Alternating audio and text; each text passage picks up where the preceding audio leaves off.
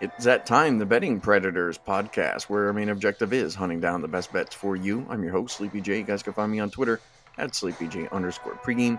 Joined here by the Summit League basketball fanatic, Dan Rivera. You guys can find him on Twitter as well at Dan Rivera228.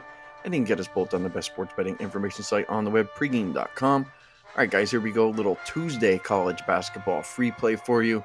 Uh, Dan and I are probably going to end up more than likely at nighttime. We're going to go through some of the college basketball stuff so you guys can get an early game. Hopefully, you guys can attack uh, some early lines here. And one of the games that Dan and I kind of fell upon here was Austin Peay at Murray State. Murray State is going to be minus five and a half, total 146.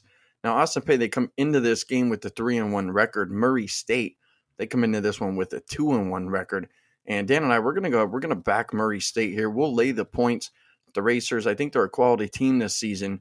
And I, will I'll say Austin Peay is okay, not a bad team. I think the first issue here with Austin Peay, now they're going to end up making their first road trip of the season. And Murray State, they're going to end up playing back to back home games. Murray State, they haven't lost a game at home. So I think we get a little bit of an advantage with that alone. My first concern for Austin Peay is going to be rebounding. Murray State, they rank number one in the nation in rebounding, but let's not really buy into that 100%. Murray State, they played some JV squad D3 team in which they just racked up a ton of stats, and it really made some of their season stats rather lopsided. But Austin Peay, you know, they rank 180 in the nation. I believe that. I believe one of the big reasons why I think the rebounding will be key for Murray State here is because Austin Peay's leading rebounder is just a six foot five inch guard, Terry Taylor.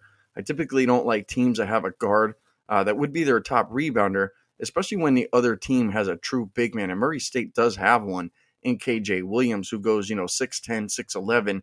And they do have a guard as well for Murray State that can actually go ahead and rebound rather well. I think Austin Peay lacks some size here. And one of the things that you got to watch out for in this particular game when it comes to the rebounding, Austin Peay, they start four guards and they rotate two guards off the bench. So you're going to end up with a ton of guards here on the floor for Austin Peay. And I think that Murray State is going to have a, a decent advantage here, at least size wise. Now, Dan, you know, the size is going to be one thing. You know, it's going to help the blocks, the rebounding, clogging up the inside, but you particularly like the fact that Murray State, you know, has a, a, very, very efficient offense. Well, Sleepy, when you have a team that can control the glass and inside in general, that's going to be a big benefit for your team. But the fact that Murray State is so efficient on offense really helps us out here. Murray State is number five in field goal percent. So you have a team that makes a ton of baskets, much bigger. That leaves Austin Peay to not only keeping up with their own field goal percent, but also they're going to have to win in offensive rebounds, which the stats say that's going to be very hard to do for them. Sleepy, I also think a big problem area for Austin Peay will be their free throw line. You know, I have a tough time backing teams, especially on the road, who are not good at the free throw line. You have to make your free throws on the road and avoid putting the home team on the line.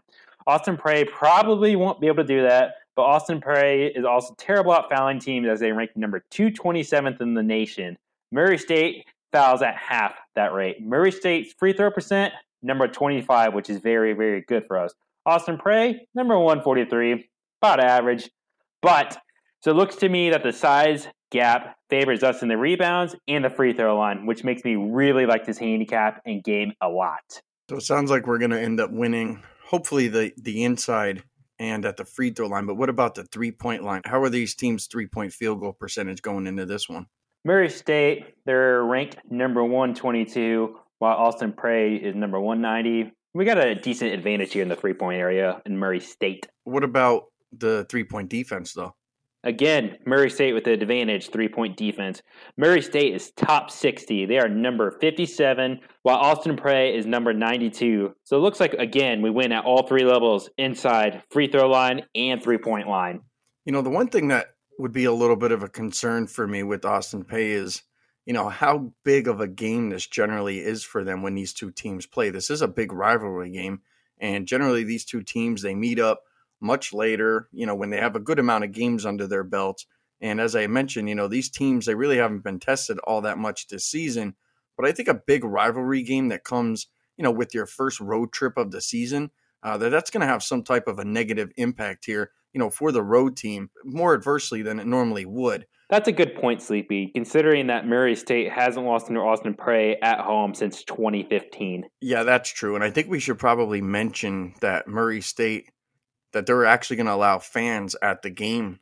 And the rumor is that the Racers are going to end up having probably more fans in attendance for this game than they've had for any game this entire season. So, you know, it kind of might feel like, I would say probably like a little bit of a home court advantage, which, you know, a lot of these teams simply haven't had uh, in some way, shape, or form. You got any final thoughts on this one, Dan, before we go and wrap it up, make our official pick? I do have a small concern for Austin Peay, but still a concern. Austin Peay played a D3 school in Greenville, and it sounds like Sleepy, you were making it up when we were talking about this on Friday. And they had their Saturday game canceled and gets another D3 school. So you need practice time. You need some time to gel. I know it's some little D3 school, which is a glorified scrimmage. They also follow this Murray State game with another D3 school, which I'm probably going to guess gets canceled. So it looks like a tough sandwich spot to me, or a step up in class from these little D3 schools up to Austin Peay.